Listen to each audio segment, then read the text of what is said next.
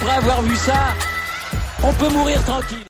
Bonjour à toutes et à tous et bienvenue dans ce podcast pour débriefer cette finale de l'Open d'Australie, le premier grand chelem de la saison et cette finale tant attendue entre Stefanos Tsitsipas et Novak Djokovic, les deux joueurs les plus en forme depuis le début de saison. Novak évidemment avec cette quête du 22e titre en Grand Chelem qui était voilà à sa portée un dixième Open d'Australie. L'histoire encore euh, qu'il cherche à écrire et que Nadal et Djokovic continuent d'écrire sous nos yeux. Tsitsipas, lui, jouait pour une première victoire en Grand Chelem. Voilà, surtout un retour au premier plan pour, euh, pour le grec après une saison 2022 bien compliquée au niveau du résultat et même au niveau du tennis. Euh, cette finale, eh ben, elle n'a pas tenu toutes ses promesses, honnêtement. On a eu un match plutôt moyen, je dirais. Pas du tout à la hauteur euh, d'une finale de Grand Chelem. Et qui vient ponctuer eh ben, une levée de l'Open d'Australie qui reste, bon, bah. C'était un peu un voyage au bout de l'ennui, quoi. Franchement, cette deuxième semaine, en tout cas, était d'un ennui terrible. Et voilà, Novak Djokovic est implacable et est allé s'imposer en 3-7, 6-3, 7-6, 7-6. On va revenir évidemment sur cette finale qui illustre pour moi très très bien, mais à la perfection, ce qui sépare les deux légendes euh, qui sont encore en actualité, Nadal et Djokovic, et le reste de la meute, cette next-gen, on l'appelle comme on veut maintenant, elle est plus très next, euh, cette euh, génération. Mais voilà, c'est une illustration parfaite de ce qui manque et de ce qui manque aussi à Stefanos Tsitsipas en ce moment pour espérer voilà, passer ce step supérieur dans les tournois majeurs. Comment ce match a débuté? Ben, Novak Djokovic a gagné le premier set 6-3. Euh, Tsitsipas est rentré tendu dans cette finale. Clairement. Euh, enfin, je sais pas qu'il a pas bien abordé la finale, mais il rentre pas bien dans le match. Il se fait briquer dès son deuxième jeu de service. Il a des balles de break à sauver dès le début du match. Euh, Novak met une très grosse pression et on sent que Tsitsipas a du mal. Il fait beaucoup de fautes beaucoup de fautes directes très tôt dans l'échange, il a contre-temps, il tente des amortis qui sont pas bien voilà, qui sont pas bien pas bien touchés, pas bien exécutés, qui sont pas dans pas dans le tempo du jeu. Djokovic vient en moins de 40 minutes ou à peu près 40 minutes remporter cette première manche et là on se dit que la mission va être très très compliquée.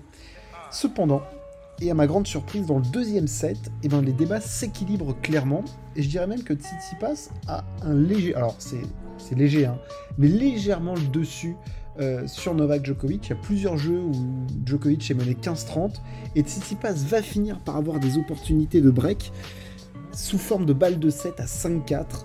Et, ce deuxième set, c'est l'illustration parfaite de ce qui manque à Tsitsipas, je trouve, dans les moments chauds. J'avais très peur qu'il se liquéfie dans les moments chauds quand j'avais vu son match face à Kachanov. Voilà, à chaque fois pour conclure les sets, ça a été très compliqué. Et là, face à Djokovic, ça a pas loupé.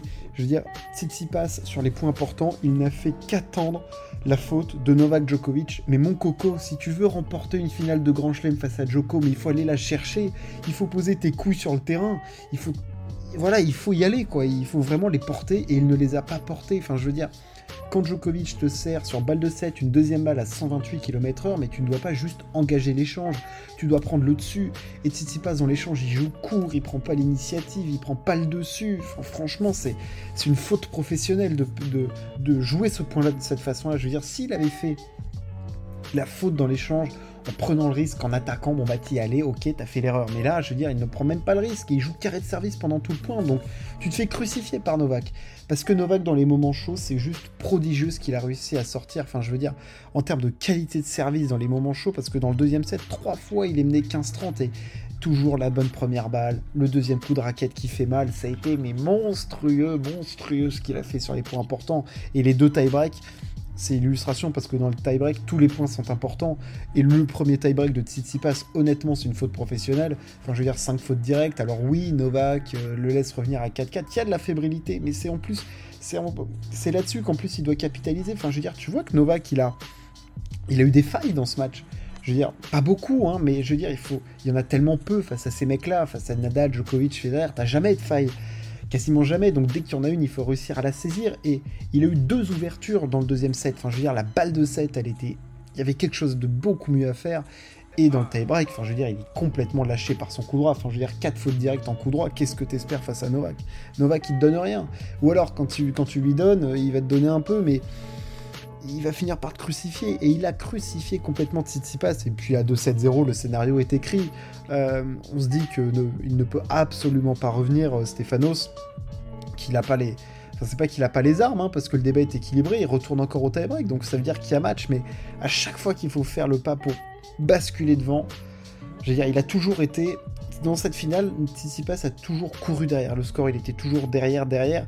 Et j'aurais aimé qu'il transforme cette balle de 7 pour juste voir ce qui se serait passé. Est-ce que Joko se serait un petit peu tendu? Est-ce qu'il y aurait eu de l'agacement, de la nervosité? Parce qu'on l'a vu nerveux dans le deuxième set. Clairement, la bascule, c'est le deuxième set, hein, on va pas se mentir, parce que Tsitsipas fait un tie-break horrible. Et puis dans le tie-break du, du troisième set, il y a 5-0 euh, très très vite. Enfin, je veux dire, c'est une purge complète, il n'y a rien à faire. Joko est trop clinique il n'y a pas de faille. Mais en plus, Tsitsipas, il, il break en premier dans le, dans le troisième set, mais il se fait débreaker tout de suite. Enfin, je veux dire, à un moment, t'as envie de lui dire, Gugus, si tu veux pas la finale, enfin, je veux dire, au bout d'un moment, euh, si tu veux pas le trophée, on peut rien faire, quoi. Mais qu'est-ce que tu veux faire face à Novak, quoi? C'est trop solide, quoi. Et Tsitsipas sur dur, là, il a pas les armes pour jouer face à Novak qui a globalement, il a survolé le tournoi. Enfin, je veux dire, c'est la seule inquiétude qu'on a eue, c'était sa blessure face à la cuisse. Et peut-être le match le plus accroché où il y a eu le plus de rebondissements, c'est celui face à Dimitrov, où il a été peut-être le, plus sur la tangente. Donc, euh, je veux dire, là, euh, ça a été une démonstration. 22 titres du Grand Chelem pour Novak Djokovic, qui va, selon toute vraisemblance, évidemment améliorer cette, marque, que ce soit cette saison ou dans les saisons à venir, tant justement il est énorme il est monstrueux. Joko a créé un monstre. Enfin, je veux dire, c'est d'une perfection absolue le tennis qui fait. Euh, la libération, le, délier, le relâchement. C'est une merveille hein, sur le terrain, euh, Novak Djokovic. 22 titres du Grand Chelem, du coup 10e Open d'Australie, comme Nadal. Euh, Roland Garros, il a un Grand Chelem où il a gagné plus qu'il a gagné au moins 10 fois. C'est une performance juste hallucinante. Euh, les, ses stats en Australie, là, elles sont complètement folles. Euh, je veux dire, c'est 28 victoires consécutives, je crois, ou 29, un truc de, un truc de mutant. C'est voilà, tout simplement exceptionnel ce que fait Novak Djokovic en ce moment. Euh, voilà, je crois qu'il est depuis la fin de la saison dernière, il est à 37 victoires en 38 matchs. Hein. Le seul match qu'il perd, c'est face à Holger Rune. Je veux dire, là, les gars, il va falloir se lever très très tôt pour battre Djokovic cette année-là. Enfin, je veux dire, il faut que alors là, on ne sait pas trop s'il va aller aux États-Unis ou pas.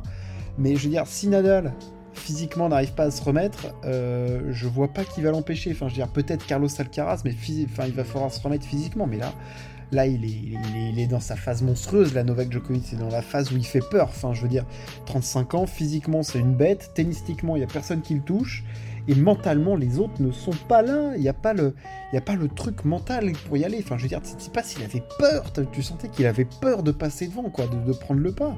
Euh, Zverev est, pas là, Dominique Thiem est plus là. Pour moi, ça, honnêtement, les blessures de Dominique Thiem, c'est un regret mais immense parce que lui, lui, il avait le truc. Lui, il avait le, il avait le truc. Et voilà, ça me déçoit beaucoup. Casper Rude, bon bah, Casper, il est fantôme. Medvedev, il met plus un pied devant l'autre. Alcaraz, il est blessé. Je veux dire, en plus, Tsitsipas, il fait un complexe de férité face à, face à Djoko. Donc là, c'est le désert des Tartares et t'as un Novak Djokovic qui est intouchable.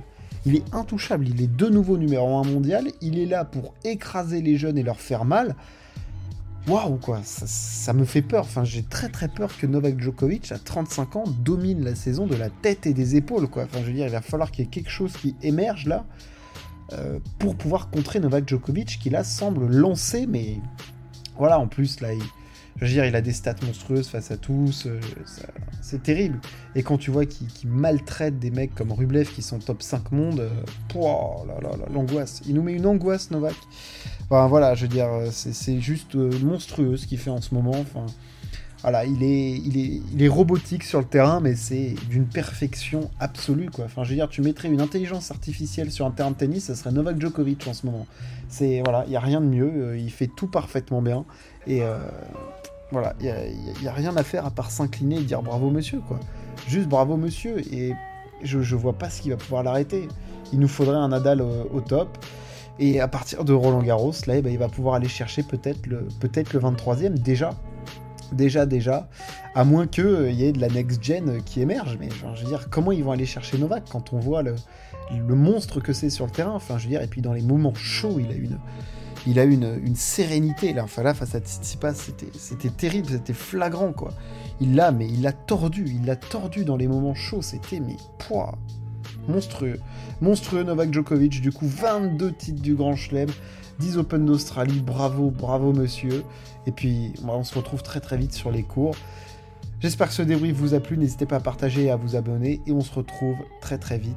Ciao, à plus.